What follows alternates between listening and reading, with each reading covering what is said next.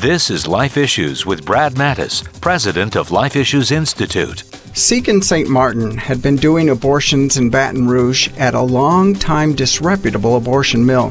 Her new employer, Teche Action Clinic, required she stop doing abortions.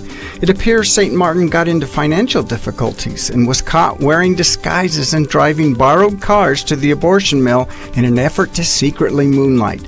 Then, after an arrest involving drugs and firearms, a former patient posted on an online medical site that St. Martin worked as a stripper in New Orleans on her off weekends. Time will tell if her current employer will tolerate these new developments. This woman's life is a train wreck, and she needs our prayer. Ask the Holy Spirit to touch and convert her heart so that she'll leave the abortion industry. Follow us on Twitter at Life Issues USA and stay informed, more informed than you've ever been.